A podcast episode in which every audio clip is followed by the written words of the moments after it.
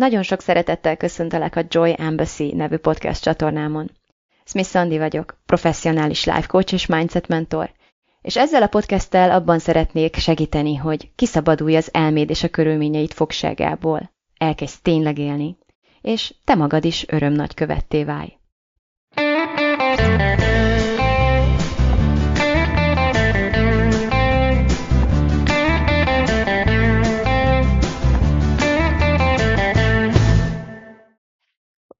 Ez a mai téma, hát egy nagyon elég spontán talált rám, az az igazság. Spontán jött a felismerés, hogy á, az, ami éppen ez a szituáció, ez a, ez a pillanatnyi helyzet, amiben éppen benne vagyok a férjemmel, ez, ez ehhez a témakörhöz kapcsolódik, és hogy ez mennyire messzire vivő ez az egész témakör, hogy mit szeretünk, mit nem szeretünk, miért pont azt szeretjük, mennyire vesszük észre abban a pillanatban, hogy valamit jó nekünk, vagy nem jó, mennyire vállaljuk ezt fel abban a pillanatban, stb. stb. Úgyhogy úgy döntöttem, hogy szentelünk ennek egy podcast részt, és remélem, hogy nem fogom megbánni, és ti sem, hogyha velem tartatok. Tehát az van, hogy az önismeretnek egy tök fontos fokmérője az, hogy uh, mennyire vagyunk tisztában azzal, hogy mit szeretünk és mit nem szeretünk, mi az, ami jó nekünk, és mi az, ami, ami, ami nem esik jól, vagy úgy, úgy egyáltalán távol áll idegen tőlünk, fúj, nem szeretjük ezt az adott dolgot. És az önszeretet pedig ott jön ebbe a képletbe, hogy mennyire vagyunk készek és hajlandóak felvállalni ezt, mennyire vagyunk képesek e szerint élni. És egy másik apropója ennek a podcastnek, ami még így összekapcsolódott bennem ezzel a témával, az az, hogy van egy nagyon kedves barátnőm, Zsuzsinak hívják, fantasztikus ékszereket készít. Egyébként hajnal Zsuzsi csekkoljátok le az Instáját, vagy a Facebook profilját. Nos, vele olvastam egy interjút, mert hogy ő egy ilyen ismert személyiségé vált a gyönyörű ékszereivel, és elolvastam az interjúját, és abban említi azt, hogy erdélyi lányként, igen, az volt a kérdés, hogy mi az, amit másképp csinálna így a múltjára visszatekintve, és az volt a válasza, hogy így erdélyi lányként nagyon sokáig erőltette magában azt, hogy sátorozni menjen, meg Mm, tehát így kiránduljon a barátaival, kimenjenek a természetbe, egy nyírkos, erdős, hegyes, fák, stb. dolgok közé, és hogy így igazából maga előtt sem akarta beismerni azt, hogy ez nem neki való, ezt, ezt, így, ezt így nem, nem szereti, nem élvezi, nem kedveli annyira, és hogy erre gyúrna egy picit jobban rá, ez az egyetlen dolog, amin, amin esetleg változtatna, hogy, hogy hamarabb foglalkozna azzal, hogy ne mások a tükrében próbálja megvizsgálni azt, hogy mi az, ami számára fontos, vagy, vagy milyen, milyen tevékenységekkel akarja tölteni az idejét, hanem tényleg ő maga legyen az az autoritás, ő maga legyen az, aki végső soron eldönti azt az alapján, hogy én szeretek valamit csinálni, vagy nem, van-e kedvem, vagy nem, és utána ez alapján hozni döntéseket arról, hogy mivel akarja tölteni az idejét. És hogyha mindenki sátorozni megy a hegyekben, csak ő száll fel egy repülőre, hogy valami meleg éghajlatra távozzon és koktélt iszogasson, akkor, akkor bum, egyedül lesz, vagy, vagy nem is tudom, de legalább nem úgy lesz egyedül, hogy közben rendkívül kellemetlenül és kényelmetlenül érzi magát. Ez a válasz nem volt ennyire kifejtve, ezt már én költöm mellé, de azt hiszem, hogy fontos, hogy mindannyian megpróbáljuk elhelyezni magunkat valahol ezen a képleten vagy ezen a térképen, hogy mi hol tartunk ezen az úton. Számunkra okozott ez valaha nehézséget? Azt gondolom, hogy igen, tehát nagyon nehezen tudom elképzelni, hogy bárki olyan is van közöttetek, akik hallgatnak engem, akik így egyáltalán ne tudnának kapcsolódni ez a témakörhöz, és uh, tényleg azt, azt mondhatnák magukról, hogy egész világ életükben mindig pontosan tudták, hogy nekik mi a jó, mit szeretnek, és csak azt csinálták, és mindenki más le volt szarva. Uh, úgyhogy elkezdtem vizsgálni egy picit, hogy, hogy, hogy tényleg mi van ennek, mi áll ennek a hátterében. És uh, már csak azért is uh, kiemelt jelentőséget szeretnék ennek szentelni, mert azt gondolom, hogy ez, ennek a, a az, hogy ezzel tisztába jussunk, az teljesen elengedhetetlen, elengedhetetlen és nélkülözhetetlen része egy önazonos életnek. Egyszerűen enélkül nem tudunk önazonos döntéseket hozni, nem tudunk önazonos módon élni. Olyan kérdésekre gondolok, mint tényleg a legbanálisabb dolgoktól a komplexebb élethelyzetekig, például tudom-e, hogy milyen ételeket szeretek úgy általában, és akkor itt ketté választanám egyébként, mert ez két különböző dolog, különösen az ilyen uh, hétköznapi, a testemmel is kapcsolatos dolgokat illetően, hogy igazából nem lehet egy általános érvényű uh, listát írni arról, hogy na ez az, ami az én testemnek jó, és mindig jó.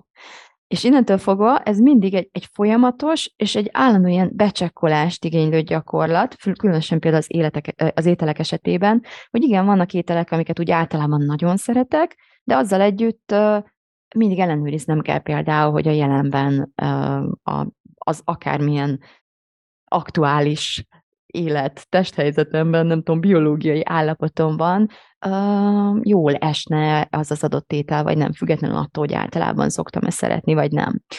Uh, és egy kicsit tényleg ez, ez vonatkozik nem csak az ételekre, most hogy belegondolok a könyvekre is. Tehát oké, okay, hogy uh, szeretek bizonyos típusú könyveket, de egyrészt nem biztos, hogy az összes ahhoz a típushoz tartozó könyvet szeretni fogom. Másrészt nem biztos, hogy mindig ugyanahoz lesz kedvem. Lehet, hogy sokfajta könyvet kedvelek. Általánosságban nagyon szeretek olvasni, de bizonyos élethelyzetekben egyszerűen vissza ilyen belső ellenállást érzékelek és tanúsítok bizonyos szerzők, vagy bizonyos témák ellen, míg mások pedig jobban vonzanak. No, de mégis érdemes elgondolkodni azon, hogy, á, hogy tényleg milyen általánosságban, és éppen most ketté választva a kettőt, milyen ételeket szeretek, milyen könyveket kedvelek, milyen zenéket szeretek, mennyire szeretem a művészeteket, ha igen, milyen ágát, mennyire, melyiket, milyen, melyek a kedvenc helyeim, milyen programokat élvezek igazán, milyen embereket szeretek, milyen emberi tulajdonságokat szeretek, milyen emberi értékeket tartok a legfontosabbnak. És amikor elkezdek ezen gondolkodni, felteszem magamnak ezeket a kérdéseket, szerintem az is tök fontossá válik, hogy honnan tudom, hogy ezeket, hogy pontosan ezeket szeretem. Pontosan mi a számomra, ami mindent elsőprő módon megerősíti és bizonyítja számomra, hogy igen, nekem ez jó, igen, én ezt akarom, igen, én ezt szeretem. Uh, ki mondja bennem azt, hogy igen, uh, és milyen, milyen módon? Hallom egy, egy, egy gondolat formájában, uh, hogy miért, miért éppen azt szeretem, mióta szeretek valakit, mióta, vagy, vagy, vagy valamilyen könyvet például, honnan került ez az én érdeklődésem előterébe, mennyire hatott arra, hogy mit szeretek és mit nem, bizonyos emberek hatása az életemben például, mondható-e talán bármire is a listámból, hogy azért szeretem, mert mit tudom én, meg, megszoktam szeretni, vagy megtanultam szeretni, vagy valahogy hozzáalkalmazkodtam.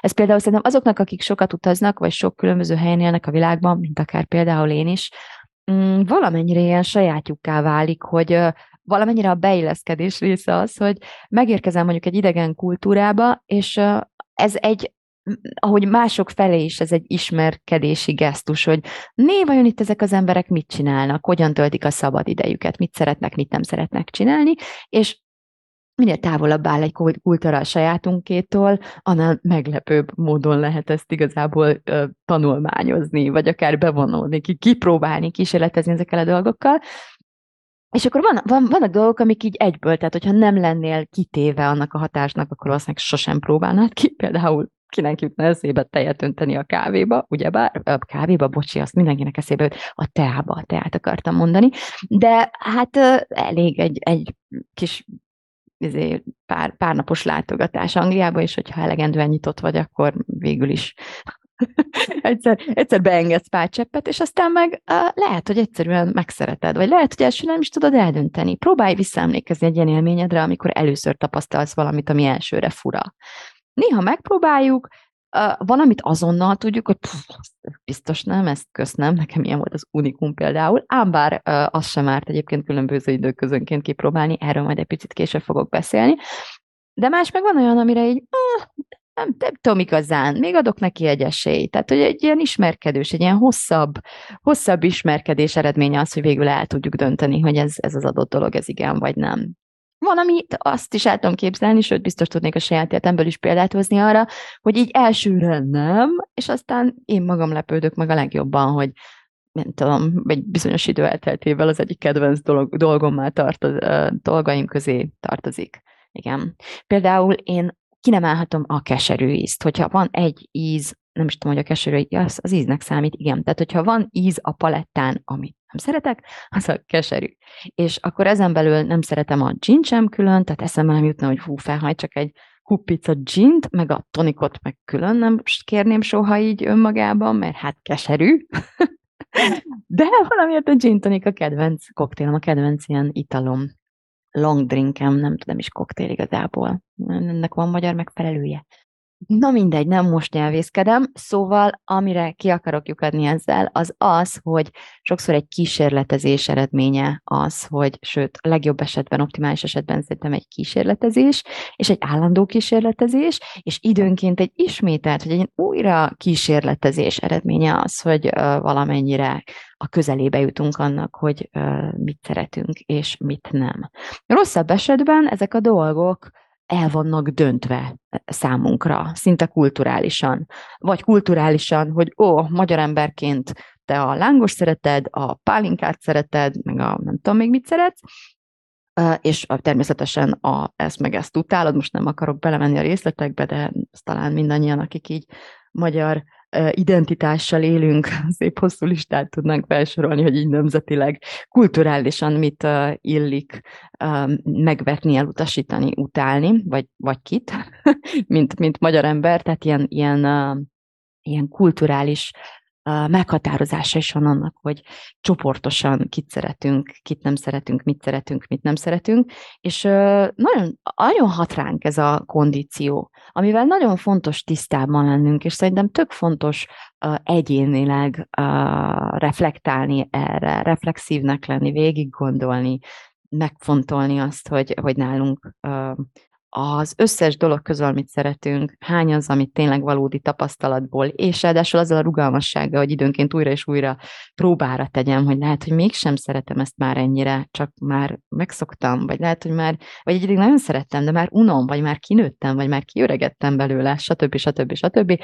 Mennyire tudjuk megadni magunknak ebben a tekintetben a rugalmasságot és a változást, illetve mennyire uh, ragaszkodunk uh, bizonyos dolgok szeretetéhez, pont azért, mert nem akarjuk elveszíteni azt a csoportos összetartozást, érzést, ahol ez az adott dolog egy fő kohéziós erő.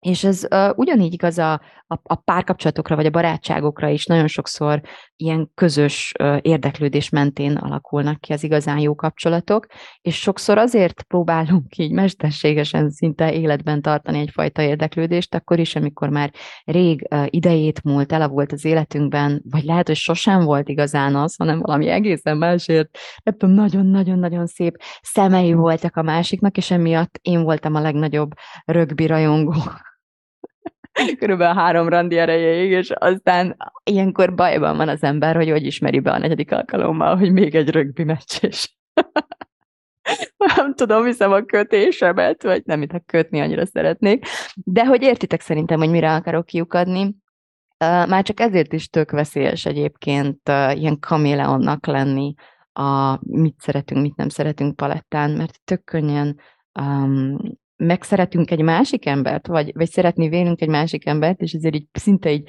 átvesszük tulajdonképpen, magunkba töltjük az érdeklődését, de valójában nem élvezzük azt az adott tevékenységet, és tulajdonképpen nem tudunk őszinte örömmel osztozni abban, hogy jaj, de jó ott lehetünk. Sőt, egy kicsit, ez szerintem hasonlít is egy picit az impostor szindrómához, tehát ilyen, ilyen, ilyen megjátszottnak, ilyen tettetetnek érződik például egy meccsen lenni, ahol mindenki ilyen, ah, őrjöngve zurkol, és teljesen lelkes, és teljesen benne van valamiben, és te meg így couldn't care less, érted? Szóval ilyen póker arccal így, így nem, de azt várod, hogy egy dolog érdekel, hogy mikor mehetsz haza. Ez bár azért szoktunk ebbe belemenni, mert nem akarjuk megdönteni a csapat kohéziót, nem akarunk ilyen különállók lenni, valójában elkerülhetetlenül különállóak leszünk ebben a helyzetben, és a legrosszabb módon, és a legrosszabb értelemben, ha így visszautaljak a Zsuzsi barátnőmre, úgy, hogy közben még utáljuk is azt, amit csinálunk. Tehát ilyen értelemben lehetnénk különállóak egy koktél mellett, valami trópusi országban is, valami olyasmit csinálva, amit amúgy szeretünk csinálni, és már is egy picivel jobban járnánk, ugyebár. Um, miről szeretek beszélgetni? Ez is egy tök fontos kérdés. És uh, ez például, igen, ez, ez volt az egyik apropója ennek a podcastnek, hogy a férjem um, egyszer csak így nagyon ilyen sietésben voltam, épp a kutyát akartam volna kivinni, plusz egy szép hosszú lista volt a fel, majd mennyi mindent akartam még a tegnap megcsinálni, amikor így elkapott két percre, és hozott egy füzetet hozzám, és elkezdtem mondani nekem, hogy ő mit reggelizett, és abban hány kalória volt. És így, engem ez nem érdekel. Tehát így, így néztem, hogy mi van, miért, miért kell ezt nekem hallgatnom. Nem voltam egyébként valami kedves így összeegezve, de hogy ezt így legalább akkor észrevettem, hogy várjál már, itt valami történik, amit én nem tudok értelmezni. Kicsit, kicsit, kicsit le kell ülnöm, és, és processzálnom kell, fel kell dolgoznom, hogy itt tulajdonképpen mi is történik, és akkor így próbáltam kideríteni, na várj, az ugyan engem nem érdekel, hogy te mit ettél reggelire, és hogy abban milyen tápértékek milyen arányban keveredtek, de az viszont igazából érdekel, hogy mi a izén, miért, miért kellene ezt neked? Tehát, hogy miért, miért akarod ezt velem megosztani? Milyen vágy, milyen igény, milyen szükséglet van motoszkála mögött, hogy úgy érezted, hogy ezt velem feltétlenül meg kell osztanod. És akkor így már el tudtunk jutni oda, hogy ő tulajdonképpen tök büszke magára, hogy így több, több napja, tehát ő nagyon sokszor nekifutott annak, hogy egészségesebben éljen, egy kicsit szeretné életmódot váltani, és hogy így a következetesség terén volt a problémája, és most így egy ideje ez neki pár napja, ez olyan jól megy, hogy így benne van ebben a lendületben, és, és ez sikerélmény neki, és ezt a sikerélményt is meg akarta volna osztani, meg, meg igazából nem is tudom, valamiféle vállonveregetéssel vártott volna neki valószínűleg, így nem kapta meg tőlem.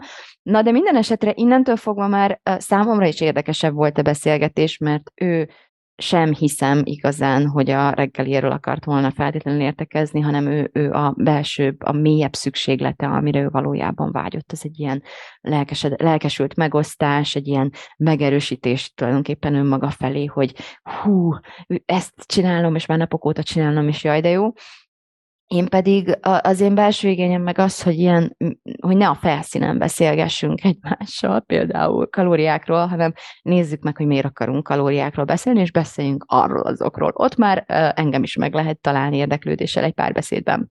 És még azzal is szembesülnöm kellett ebben az interakcióban egyébként, hogy hány uh, ilyen uh, gondolatom van arról, ilyen mélyre ágyazva és régóta dédelgetve, ami alapvetően uh, fenntart bennem egy általános uh, frusztrációt, kommunikációs frusztrációt, akár az is, hogy ez a kétnyelvűség, ez, ez azt gondolom, hogy óhatatlanul uh, rejteget bizonyos, tehát itt talán több vagy nagyobb mértékű frusztrációforrást, mint hogyha az ember az anyanyelvén fejezheti ki magát, és mondjuk kizárólag csak úgy de ezzel együtt rá kellett ismernem, és tök hasznos volt nekem ebből a szempontból, hogy van egy történetem arról, hogy én a mélyen szántó gondolatokat és beszélgetéseket preferálom, és hogy nekem nincs időm kalóriákról, meg nem tudom mikről csicsetelni, hogy egyszerűen nem az időm, de hogy nem azzal akarom tölteni az időmet, és hogy én vágyom ilyen mély és, és jelentőségteli és intim kapcsolódásra, és, és nem tudom, tehát hogy nagyok az elvárásaim, hogy így összegezzem, rövidítsem azt, hogy,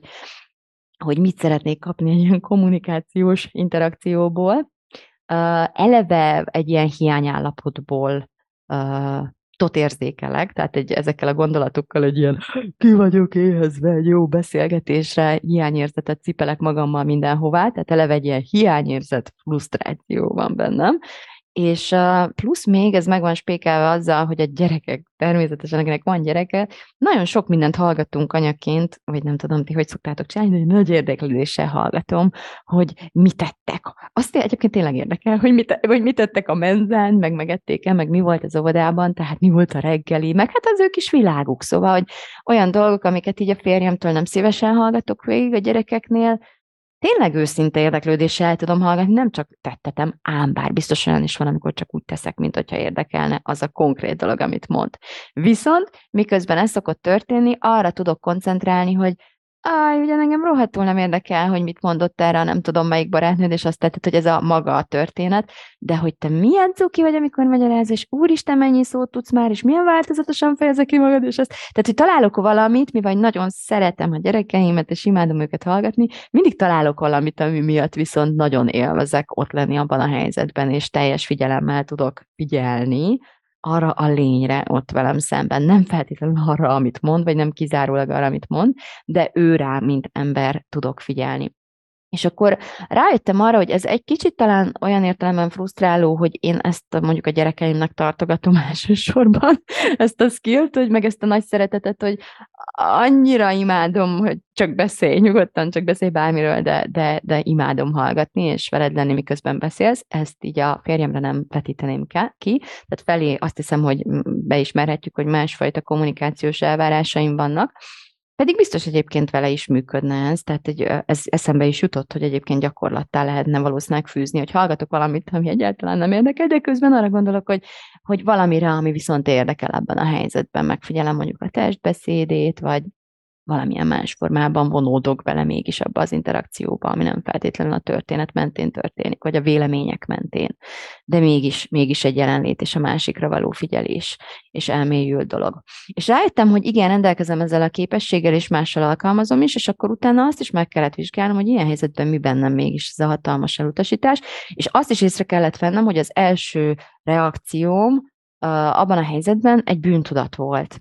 Egy ilyen milyen egy, nem mondom meg, hogy mi vagyok, mert letilt megint a Facebook hogy, hogy én ezt, hogy ilyen, ilyen, nem tudom, ilyen sárkány módon reagálok, hát igazán tehetnék úgy, mint akit érdekelnek a, a kalóriák, vagy mosolyokatnék, és akkor könnyebben, szab, vagy gyorsabban szabadulnék, vagy hogyan szokták ezt mondani. Rájöttem egyébként, hogy nem, én nem úgy akarok kapcsolatban élni, és nem úgy akarok kommunikációban állni valakivel, kommunikációs kapcsolatban, hogy megvárom, amíg elmúlik, és addig jó arcot vágok mellé. Ezt csináljuk a szomszédainkkal talán, vagy a nénivel a buszon, vagy a nem tudom kicsit, kicsodával, hogy most minek vitatkozzunk, minek menjünk bele bármibe, minek legyünk bunkok, minek bármit, könnyebben, gyorsabban szabadulsz, hogyha mosolyogsz és bólogatsz kettőt, de értelmszerűen egy párkapcsolatban az, azért ez nem a legjobb uh, alapkő, tehát uh, Igazából azzal együtt, hogy az első érzésem egy ilyen szégyen bűntudat volt, hogy nem így kellene reagálni, nem kellene elutasítást éreznem, ez a nem kellene, nem kellene, nem kellene. Ezt mindig figyeld meg egyébként magadban, hogyha uh, valamit csinálsz, és aztán szégyen bűntudatot generálsz magadnak azzal a gondolattal, azzal a belső monológgal, hogy nem kéne ezt csinálod, nem kéne ezt érezned. Téged kellene érdekeljen, amit a férjed mondani akar. És ezen a ponton elgondolkodtam azon, hogy nekem tényleg kellene ez érdekeljen engem? Tehát tényleg muszáj engem érdekeljenek a kalóriák, meg a és akkor rá kellett jönnöm, hogy igazából um, van mit gyakorolni, hogy sőt, ez egy tök jó beszélgetés téma lett, aztán egészen szépen és elmélyül, elmélyülten tudtunk erről később beszélgetni, hogy, uh, hogy tulajdonképpen az ember nem kéne rosszul érezze magát, ha már a kénézésért tartunk, amiatt, hogy miről szeret beszélni, és miről nem szeret beszélni. És teljesen rendben van, hogy vannak témák, ahova szívesen megyünk, és egyébként inkább az, az lenne szerintem az érdekes, hogy miért nem akarsz valamiről beszélni.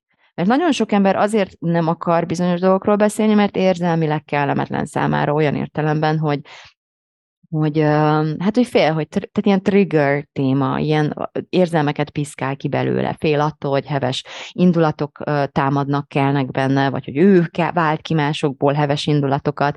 Tehát ez a, ez a tojáshéjon lépkedés, ez a tabusítás, ez nem tartom egy egészséges motivációnak, hogy emiatt ne beszéljünk dolgokról. De hogy azért ne beszéljünk dolgokról, mert engem untat, nem köt le, másról szeretek beszélni, erről nem szeretek beszélni. Ha csak erről beszéltünk, akkor köszönöm szépen, de inkább elmegyek, nem tudom, meditálni, vagy sétálni, vagy, vagy meghallgatok egy podcastet, vagy olvasok egy könyvet, azt én egy validoknak tartom arra, hogy akkor ezt a dolgot ne csináljuk. Ugyanolyan validoknak, mint hogy akár egy egy intim együttlét során sem kell olyan dolgokat csinálnunk, ami az egyiknek nem jó. Én azt gondolom, hogy a beszélgetés ebből a szempontból egy nagyon hasonló eset. Úgyhogy egy külön kategóriát szentelnék megfontolásra annak, hogy miről szeretek beszélgetni. Ó, anyukáknak, vagy olyan helyzetben tényleg, amikor tényleg, tényleg nagyon sokáig az a tapasztalásunk, hogy egyszerűen nincs idő, nincs tér arra azon gondolkodni, hogy én, én mit akarok csinálni. Anyukaként, kisgyerek és anyukaként, nagyon sokáig, ki, mi az, hogy én mit akarok csinálni? Meg akarok inni egy kávét melegen egyszer az életben, vagy nem tudom, úgy akarok elmenni a WC-re, hogy nem, egyedül lehetek oda bent, és nem dübörögnek az ajtón, és senki se anyáz. Tehát, hogy, hogy nincsenek ilyenkor olyan hatalmas nagy igényeink, de pont ennek köszönhetően ebben az időszakban nagyon-nagyon uh, el tudjuk veszíteni a kapcsolatot ezzel a, az érzékelésünkkel, hogy nekünk mi a jó, mi mit szeretnénk, a testünk mit akar. Nagyon um, sokak számára arról szól ez az időszak, hogy elodázza szinte a végtelenségig a, akár a testi szükségleteit, a lelki és intellektuális szükségleteit, aztán még inkább. És igazából minél hosszabb szüneteket tartunk az ezzel való kapcsolódásban saját magunkkal, annál nehezebb újra felvenni a szállat, annál inkább azon kapjuk magunkat, hogy jé, úgy, úgy elveszített. Nem is, nem is véletlen, hogy úgy szoktuk így úgy szoktuk nevezni, megnevezni ezt a jelenséget, hogy elveszítettem magam az anyaságban, vagy ebben a kapcsolatban, de minden esetre ez egy fontos kérdés, hogyha bármit csinálhatnék, ha egyszer csak így rám szakad egy három óra, ami, ami üres tér, és tényleg lehetőségekkel teli, akkor mihez lenne kedvem? Vagy általában mit szoktam csinálni?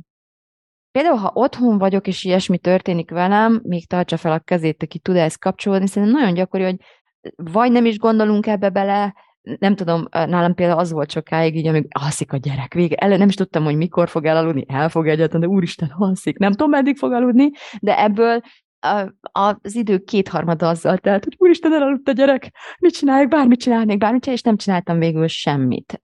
Amennyire ezt így fel tudtam mérni hanyacsoportokban, ez egy általános jelenség. Vagy pedig aztán neki fogok valaminek, aminek meg kell lennie, tehát valami kötelező dologgal töltöm ilyenkor az időt. És mind-mind elodázódik az, hogy tulajdonképpen tényleg megtapasztalsam azt, hogy mihez lenne kedvem. Uh, kivel tölteném az időmet pontosan, hogyha bárkit választhatnék a palettáról? Mit csinálnék, hogyha bármit tehetnék, az aztán azt mondtam. És hogyha esetleg olyan hardcore vagy, hogy eddig az összes kérdés neked simán megy, és egyáltalán nem okozott semmiféle fennakadást vagy problémát, akkor bedobnám még ezt is így a példáim közé, hogy egyszer egy morám, hogy ilyen érdekes barátom, majd ilyen érdekes kapcsolatban állunk egymással, el, de szerintem ki fog derülni ebből a példából is, átküldött nekem egy online BDSM tesztet, hogy ez annyira jó. Tehát, hogy ez, e, ebből te annyira fogod így tudni, hogy te, te, te mit szeretsz, és mit nem szeretsz, és hogy te meglepődnél, hogyha nem vagy egyébként benne ebben a kultúrában, hogy mennyi minden van egyrészt, másrészt, hogy hány, hány név van, meg hány, tehát, hogy hány, hányféle dologból így tevődik össze az embernek így a szexuális érdeklődése akár. Na mindegy, én néztem ezeket a kérdéseket, Hát egy páron így, így tényleg így fennakadt a szemem, hogy hát, és egy csomóra könnyű volt azt mondani, hogy hát ez, ez ennyire nem vagyok nyitott, köszönöm szépen, ennyire se, ennyire se, ennyire se, tehát, hogy egy csomó mindenre pusztán koncepcionálisan, vagy ilyen elképzelés szintjén éreztem a testemnek, a, meg az úgy az egész lényemnek az ellenállását, hogy kösz, nem, ez biztos nem, de e, voltak olyan dolgok a listán, amiről igazán, noha nem próbáltam soha, egészen biztosan az volt a meggyőződésem, hogy nem tudhatom, hogy, hogy, hogy az milyen. nem tudom eldönteni, hogy nekem azt tetszene, vagy nem, hogyha ha nem próbálom ki, és nyilván a kipróbálásnak a körülményein is nagyon sok múlik.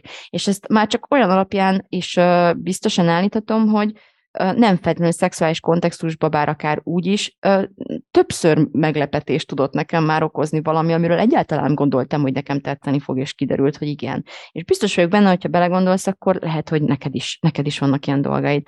Úgyhogy szerintem nagyon klassz dolog ezt így nyitottan tartani, és ezzel így kísérletezni, hogy, hogy ki hol áll ezen a, a, tulajdonképpen az élet összes területén ezekkel a kérdésekkel. Um, nagyon fontos tisztában lenni azzal, hogy mivel is, várjátok, mert itt nagyon sok fontos, fontos, fontos, fontos jegyzetet készítettem. Igen, hogy miért olyan nehéz például tudni ezt, tehát hogy mi az, ami akadályként mi, az, amivel akadályként számolnunk kell ebben az egész témakörben? Miért olyan nehéz hozzáférnünk ahhoz, hogy nekünk mi jó, mi nem jó, mi, mi, mi, mi az, ami igazán fontos? És ha belegondolsz, akkor gyerekként, kisgyerekként ez nem tűnik nehéznek. A kisgyerekek az egész testükkel reagálnak valamire, az alapján, hogy nekik ez jó, vagy nem, és az egész testükön tényleg a holdról látszik, hogy ez nekik jó volt-e, vagy sem. Viszont már gyerekként elkezdünk másképpen viselkedni, például társas nyomás hatására. Nagyjából mindenki alátámasztja, hogy, hogy bizonyos dolgokat a legnagyobb étvágyal fogyasztanak el a gyerekeink társaságban, amiket otthon meg se piszkálnának például. Tehát, hogy van egy ilyen pszichológiai um, tömegnyomás igazából az emberi agyon, ami ami befolyásolja azt, azt, az, azokat, azt érintő döntéseinket, hogy mi az, amit akarunk, és mi az, amit nem, mi az, amire igent mondunk, és mi az, amire nem. Van egy mentorom, aki egy ilyen helyszíni, Amerikában ez ilyen Walmart nevű szupermarketekben helyszíni értékesítőként kezdte a pályáját, és neki tök jó sztoriai vannak erről, hogy senki nem akar az egyetlen lenni, aki vásárol, vagy aki nem vásárol. Úgyhogy Fontos példája az, hogy az első vásárlót volt nehéz igazából meggyőzni, mert ha egy valaki kért, akkor bú, egyszer csak mindenki vásárolni akart ott a bemutatott termékek közül. Szóval nagyon izgalmas azt meg azzal tisztában lenni, hogy valamiért mi emberek valószínűleg ilyen evolúciós okokból is úgy vagyunk összerakva, hogy nem elég, hogy valamire kapsz egy ilyen belső igent, egy ilyen belső zöld lámpát, hogy nekem az kell. Nem elég vágyni valamire, valamiért úgy tűnik, hogy minthogyha ösztönösen elkezdenénk keresni egy társas megerősítést arra, hogy szabad, hogy rendben van erre az adott dologra vágyni, mint hogyha szükségünk lenne arra, hogy valaki megerősítsen minket ebben a döntésben, mielőtt kinyúlnánk az adott dologért. És hogy mi lehet ennek az oka a hátterében? Én azt gondolom, hogy a félelem, mindenképpen valamiféle félelem, az attól, hogy meg fognak ítélni minket, hogy ki fognak közösíteni minket, hogy meg fognak szégyeníteni minket. Tehát egy félelem tulajdonképpen a szégyentől. Nem nevezném szégyennek, nem a szégyen állít meg, hanem a félelem attól, hogy valamiért perifériára szorulok ennek a, emiatt a kinyilatkoztatásom miatt. És hogy, hogy egyedül maradok ezzel, és és ez egy olyan távoltartó filter igazából, amivel nagyon fontos tisztában lennünk, amikor elvégezzük ezt a gyakorlatot, hogy vajon szeretném ezt a dolgot, hogyha nem kapnék rá társadalmi megerősítést, hogy van-e olyan dolog, ahol szembe kerültem a számomra fontos közösségekkel, pusztán a mentén, hogy ők szerettek valamit, amire én azt mondtam, hogy bocs, de én nem, vagy fordítva, én vállaltam fel valaminek a szeretetét, ami, amire a többiek így fújoltak, vagy a többiek nem tudtak mit kezdeni vele. Mert hogy, mint mondtam, az, hogy mit szeretünk és mit nem szeretünk, az egy tök fontos kohéziós erő. És az is, hogy tényleg mit nem szeretünk. Tehát ide külön, külön mondanék egy pár példát, hogy, hogy azért mi, mi történik akkor, hogyha egy nő nyíltan arról beszél, hogy ő nem szörtelenít, és ez mennyire jó. Vagy hogyha nyilvánosan elkezd arról beszélni, hogy imádja a pénzt, minden a pénz, csak a pénzzel foglalkozik reggeltől estig a gondolataiban mi történik? De ezek, ha azt mondaná ugyanez a nő, hogy imádja a gyerekeit, és minden reggel és este ezzel kell fel, és ezzel, ezzel fekszik le, az rendben lenne. Tehát, hogy sőt, akkor a világ megnyugszik, meg izé, micsoda egy jó ember. Tehát milyen durván megítéljük egymást, és félreértés ne essék saját magunkat is az alapján, hogy mit szeretünk és mit nem szeretünk. És ezzel nagyon fontos tisztában lenni. Hogyha egy, egy nő beismeri, egy anya, hogy nem élvezi a a játékot a gyerekeivel, hát próbáljátok ki. Meg eleve beismerni egy ilyet saját magunknak. Tehát eleve, hogy ott fogod a kis vonatokat, és, és az első pillanat, hogy mennyit várat magára, amíg kimered mondani. És az az érdekes, nem tudom, ti voltatok-e ott, de én többször is nagyon sok dologgal, hogy ahhoz képest, hogy meddig hallogatjuk ennek a kimondását, és hogy annyira szeretném élvezni ezt a pillanatot, és már mindent kipróbál az ember, hogy ezt élvezze, és az első alkalom, amikor beismered, hogy még egy kis autó a kezembe, és zé, kész kitépem az összes szálhajamat. Nem, nem, nem, nem játszunk, kisfiam, mást játszunk, vagy most nem játszunk, anya nem játszik, anya nem a játszótársad, anya elmegy főzni, vagy anya egy felnőtt ember és felnőtt társaságra vágyik. Tehát amint elkezdünk őszinték lenni magunkkal ebben a témakörben, ez egy óriási megkönnyebbülést hoz. Hatalmas, nagyon-nagyon felszabadító tud lenni. Persze aztán, hogyha mindenki fúj, tehát olyan közegben vagyunk, hogy ott aztán közben mindenki fújol, az meg egy nagyon-nagyon nehéz helyzet igazából. De ebben a, ezen a ponton azt akarom kihangsúlyozni, hogy tisztában kell lennünk azzal, hogy nagyon szigorú elvárásaink vannak önmagunk és mások felé is azt illetően, hogy mit kellene szeretnünk, és mit nem kellene szeretnünk. Ez bármilyen abszurdan is hangzik, így van. És hogy ennek az lesz az eredménye, hogy tényleg szinte, ész, szinte észre sem vesszük, hogy mennyire próbálunk idomulni ehhez ahogy a Zsuzsi barátnőm példája is jól illusztrálta ezt. Um, tehát beismerni azt, hogy valami nem jön be nekünk ilyen helyzetben, amellett, hogy felszabadító, tulajdonképpen egy nagyon-nagyon bátor cselekedet, mert, mert nagyon rossz érzésekkel kell szembenéznünk, vagy legalábbis meg kell, meg kell mernünk kockáztatni, hogy rossz érzésekkel fogunk szembenézni ennek a, csak pusztán ezzel a beismeréssel. Amit, amit már említettem, szégyennel, bűntudattal, magányjal, félelemmel, ilyen kirekesztettséggel, nagyon sokszor átélhetjük azt, és nagyon sokszor igazunk is lesz, azt kell mondanom sajnos, hogy kockára tevődik egy kapcsolat ilyen dolgok mentén. Hogyha megdöntöm azt a kohéziót, hogy, hogy tudod, én most menjetek egyedül, mert én oda nem szeretek menni, és csak oda mennek a barátaim, akkor lehet, hogy el kell döntenem azon a ponton, hogy, hogy akkor itt most elköszönünk egymástól. Um, igen, tehát hogy ezzel nincs mit nagyon szépítenünk, ez az igazság, ez egy, ez egy mindenképpen kapcsolatokat kockára tevő dolog, ezért is bátor cselekedett, plusz a rossz érzésekért is, de mégis azt gondolom, hogy rendkívül fontos, hogy ezt meglépjük. Miért? Hát azért, mert az, hogy tulajdonképpen az, hogy mit szeretek és mit nem, az nagyjából az alapköve annak, hogy ki vagyok, mi vagyok én, ki az, aki én vagyok ebben a világban, milyen énnek lenni. Mennyire tudom, akarom, vagyok hajlandó megtapasztalni annak teljes összetettségében, hogy milyen érzés Smith Sandinak lenni a földnevű bolygón, ebben az emberi létezésben, ebben a testben lenni, ebben az agyban, eként a karakterként, amin egyébként persze formálhatok, de mégis uh, mennyire vagyok hajlandó és nyitott ezt, ezt, ezt megtapasztalni a maga teljességében, mert hogyha ezt, ezt mindig mások uh, kényekedve alapján igazítom, vagy a félelmeim mentén, hogy jaj, csak nehogy perifériára szoruljak, vagy jaj, csak nehogy um, megszakadjon a kapcsolataim emiatt, pont azt mulasztom el, amiért azt gondolom, hogy itt vagyok a Földön hogy megismerjem magam, és megtapasztaljam magam, és használjam az érzékszerveimet, és használjam a testemet, a, a tudásomat, a tapasztalataimat, a, az agyamat, a lelkemet, az intuíciómat, mindent, ami vagyok, a teljes lényemet, hogy tapasztalatokat gyűjtsek. Hogyha én nem tudok a saját magammal kapcsolódva tapasztalatokat gyűjteni, akkor igazából egy ilyen illúzió életet hozok létre, és illúzió lesz a kapcsolódásom is olyan dolgok mentén, amiben valójában nem őszintén, és nem valódi vágyból veszek részt. Uh, nagyon sokszor tényleg azért nem vállaljuk fel, vagy azért nem is kezdünk ismerkedni azzal, hogy mi tulajdonképpen mit szeretnénk, mert, mert uh, inkább fenn akarjuk tartani a kapcsolatunk illúzióját ezzel a közeggel, ezzel a másik közeggel, vagy legalábbis nem vagyunk hajlandóak megkockáztatni azt, hogy ha ez nem illúzió, akkor most ki fog derülni. nem érdekel a illúzió, nem akarom, hogy kiderüljön illúzió, maradjon inkább illúzió, és maradok benne, és akkor mi történik? Tulajdonképpen minden kapcsolatomat elveszítem.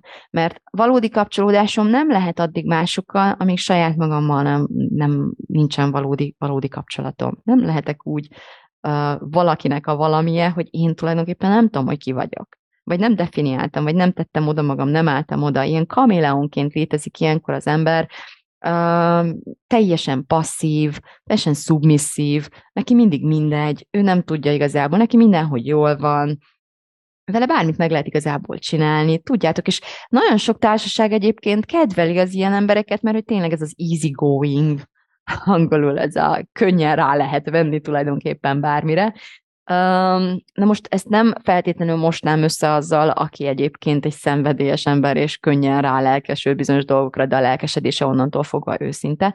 Ezt inkább ahhoz hasonlítanám, aki tehát, hogy aki passzívan mindig csinálja, amit éppen kell, vagy amit mások szeretnének, ami az másoknak lenne kedve, vagy ami, ami, ami a kötelessége, vagy ami elő van írva, vagy amit illik. nem tudom, mi alapján hozza még ezeket a döntéseket, de tulajdonképpen én úgy gondolom, hogy egy önazonos életben tudnunk kell, hogy mit akarunk, amikor döntéseket hozunk azt illetően, hogy hogyan akarjuk élni az életünket. Egészen a hosszú távú céljainkig, tehát hogy mit akarok megvalósítani, mit akarok elérni, mit akarok megtestesíteni, mit akarok létrehozni, építeni, teremteni ennek a földi létezésnek a során, középtávon, rövid távon, középtávon és hosszú távon, illetőleg mint, mint egy mindennapos gyakorlat is, hogy ki akarok lenni én ebben a pillanatban.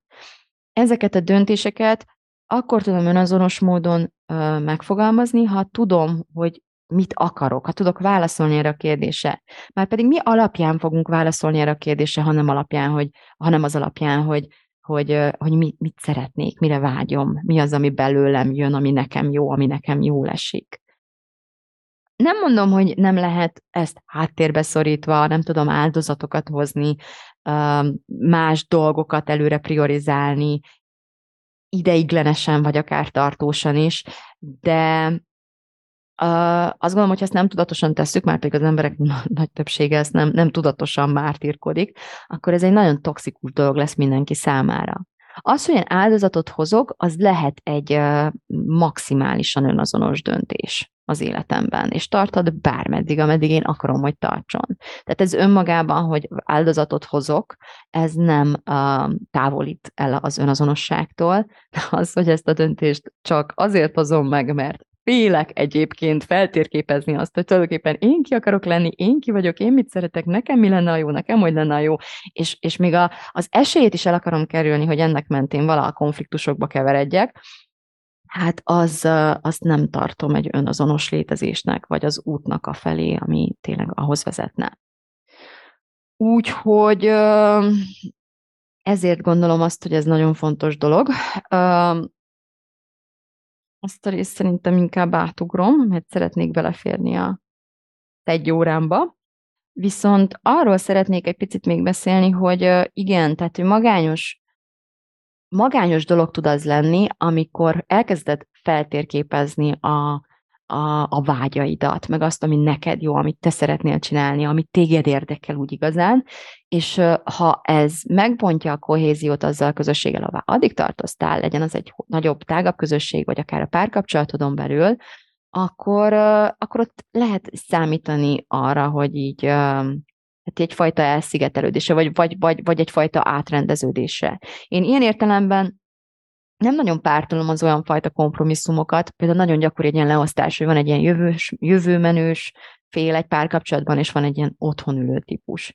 És ilyen értelemben én nem kultiválnám nagyon azt a fajta kompromisszumot, hogy hol az egyik szív, hol a másik szív, mert tulajdonképpen azt gondolom, hogy pont az a, az egyik legfontosabb eleme egy párkapcsolatnak, hogy közösen tapasztalhatunk meg olyan élményeket, olyan dolgokat, amiben mindketten önszántunkból veszünk részt, és, és valahogy tudunk osztozni ennek a, nem tudom, bánatán, örömén, vagy bármilyen is, de, de mégis egy ilyen megosztottság, egy ilyen megosztott élmény van ezekben a helyzetekben, már pedig amikor jó, ma a te kedvedér itthon ülünk, és legközelebb meg a te kedvedér, nem tudom, el, körbeutazzuk az akármi csodát, és közben hol én szenvedek egy picit, hol meg te, meg a rögbi meccse például, az talán sokkal érdemesebb volna ilyen értelemben az otthonülősnek otthonülni, a jövős menősnek meg megtalálni a módját, hogy jöhessen, mehessen, és más közös pontokat találni, ami valóban mind a kettejük számára feltöltő élmény és örömet okoz, és tudnak osztozni valójában az élményen, az élménynek az öröm részén is.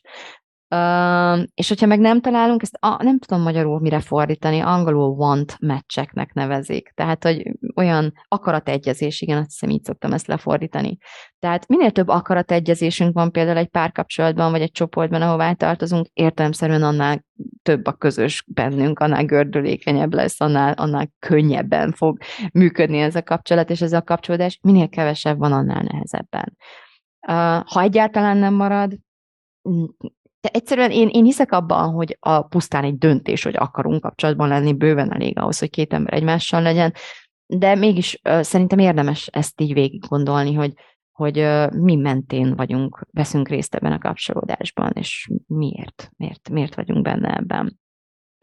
Uh, és hogyha aztán elkezdem felvállalgatni azokat a dolgokat, amik lehet, hogy csak nekem jönnek be, akkor meg lehet, hogy így nagyon elszeparálódom. Tehát tényleg egy magányossá tud válni az ember abban, hogy felvállalta a saját érdeklődését. Például nőként azt, hogy sok pénzt akar keresni, lehet, hogy egy ideig egyrészt lesz egy ilyen közfújolás, egy ilyen közmegvetés, tehát azokkal, azzal a résszel is ö, meg kell valahogyan küzdeni érzelmileg és mentálisan, és lesz az is, hogy hogy hol, hogy tényleg egyedül vagyok, én unikorn is vagyok a Földön mondjuk ezzel.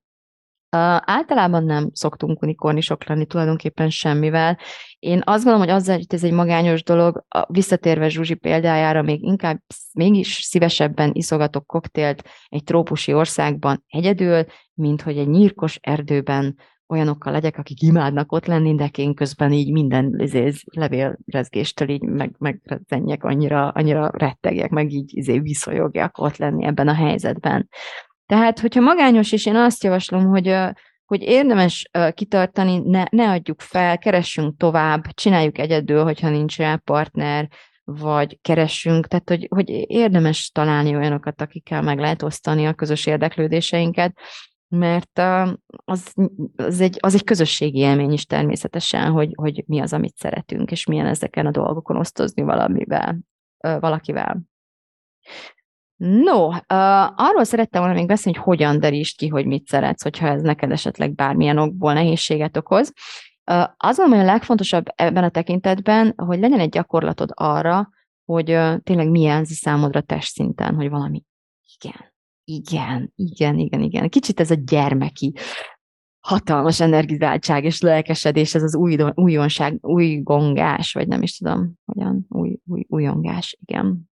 Nekem az én gyakorlatom, amit szeretek alkalmazni, az az, hogy van egy ilyen tipikus, jellegzetes helye érzés, amiről azonnal a, szívem így gyavesebben dobog, és a vérem így felpesdül, és érzem, hogy ő, igen, mindenképp, hogy arra nemet mondani, azt érezni, hogy ez üá. Tehát, hogy ez, ezt is lehet tesztelni, kipróbált, hogy milyen lenne nemet mondani, és hogyha ilyen nagyon rossz érzés lenne, de nem félelem miatt, hanem ilyen Á, nem vágyom rá, érzem egy valódi vágyat, akkor az egy hell yeah, ilyen nagyon is igen.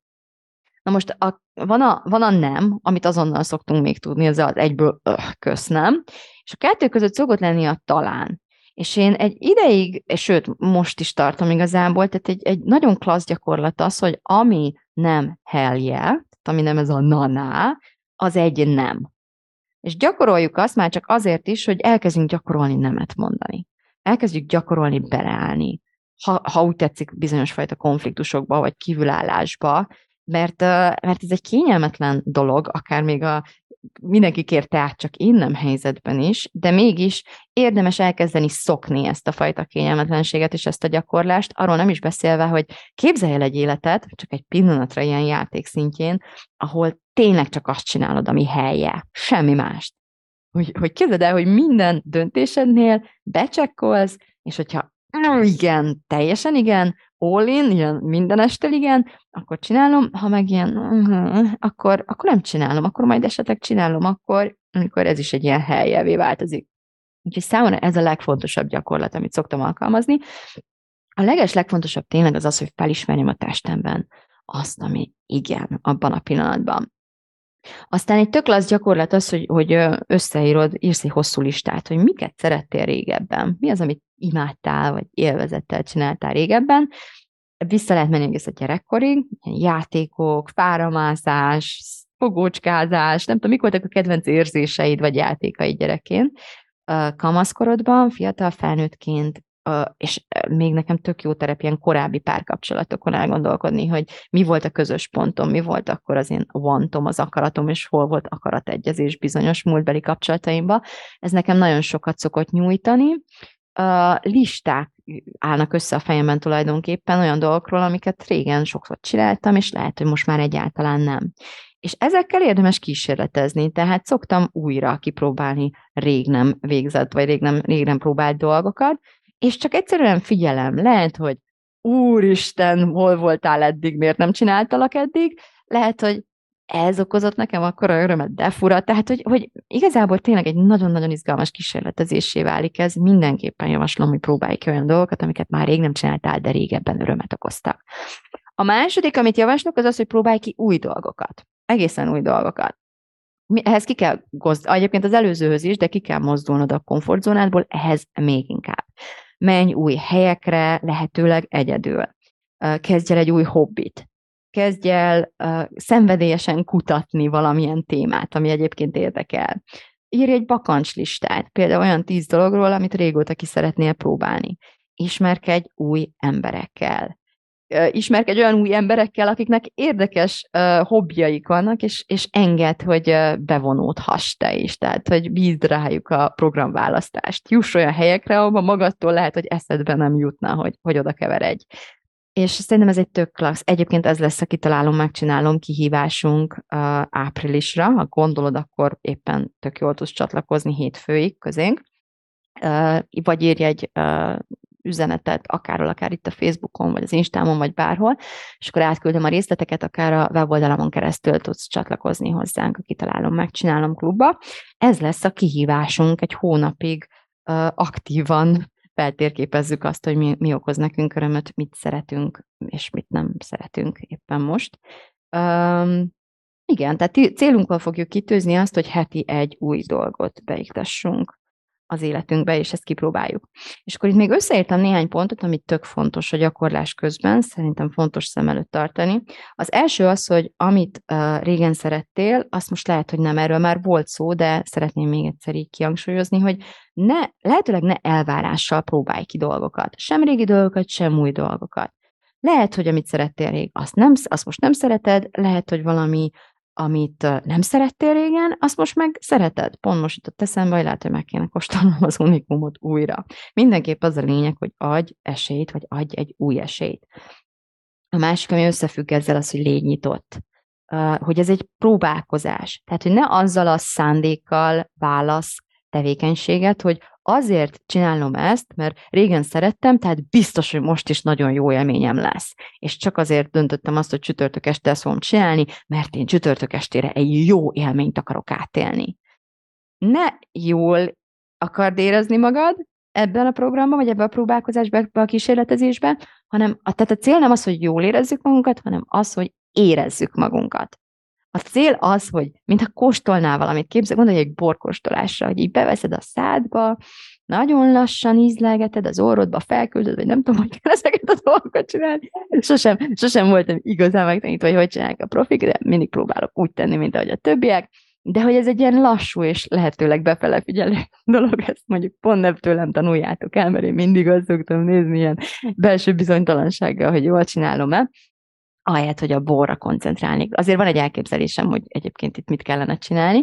A lényeg az tényleg, hogy befele figyelj, tehát arra figyelj, amivel amivel kapcsolatosan éppen tapasztalatot szerzel, és saját, a saját magad közötti interakcióra. Ez egy nagyon izgalmas dolog egyébként. A emberi kapcsolatokban is, de a borral való kapcsolódásban is, vagy bármilyen élménnyel való kapcsolódásban. Egyszerre kísérletezem, tapasztalom meg azt az adott dolgot, és saját magamat a tapasztalaton belül. És tök fontos, hogy ez egy ne előre eldöntött ilyen elvárásokkal terhelt ismerkedés legyen, hanem egy teljesen nyitott dolog, amiben lehet, hogy úristen, ez nekem nagyon jó, és az is lehet, hogy Atya úristen, ez borzasztó, most állok fel, és megyek el, és tök fontos, hogy ezt a, ezzel a nemmel, ezzel a belső nemmel is mit kezdek felismerem-e, mikor ismerem fel, ha operába mentem egy nagy csapattal, felállok-e. Én a múltkor a barátnőmmel inkább nem nevezem meg a neves művésznőnek a koncertjét, hogy úristen, váljuk fel, és nem bírom, menjünk ki, jó, menjünk ki, és ki, kimentünk. Na, hát felálltunk, és kimentünk. Szóval, hogy, hogy megteszed ezt magadért, ez egy tök fontos gyakorlat.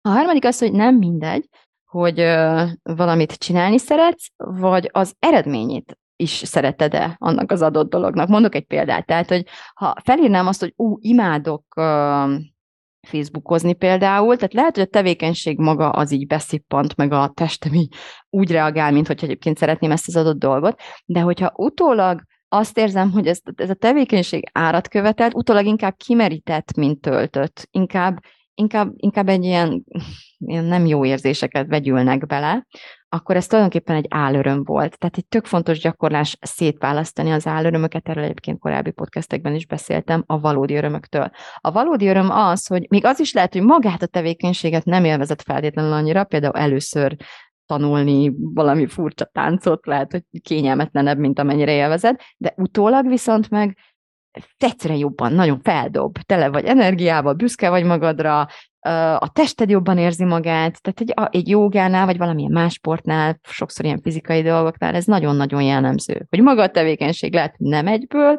szippant be és imádod, de ugye együtt az egész ötlet és maga a hatásával együtt viszont egy helye, abszolút, hogyha magadba csekkolsz. Úgyhogy ezt a kettőt érdemes elkülöníteni egymástól. A, a negyedik pedig, és az utolsó, amit ide felírtam, az az, hogy tényleg készülj a diszkomfortra, mert ez egy komfortzóna átlépés lesz. Akkor is, ha rég nem uh, tapasztal dolgokkal kísérletezel, akkor is, hogyha ha egész, ha új dolgokkal, akkor meg pláne, hogyha a környezeted nem nyitott, sőt elzárkózik, sőt ítélkező. Tehát, hogy fel kell készülnünk arra, hogy igen, ez a bátorság útja, az önazonosság útja. Készülj komfort elhagyása, készülj diszkomfortra, és ezzel együtt bízom benne, hogy ö, eleget érveltem ebben az órában amellett, hogy mindenképp érdemes, és, és, és, és ez egy nagyon-nagyon szép, gyönyörű, önismereti és ön ö, szeretet fejlesztő út.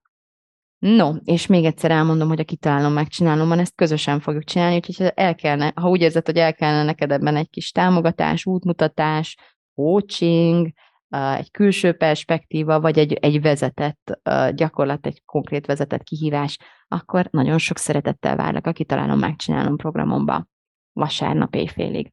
Na, puszi, köszi szépen a meghallgatást, figyelmet, sziasztok!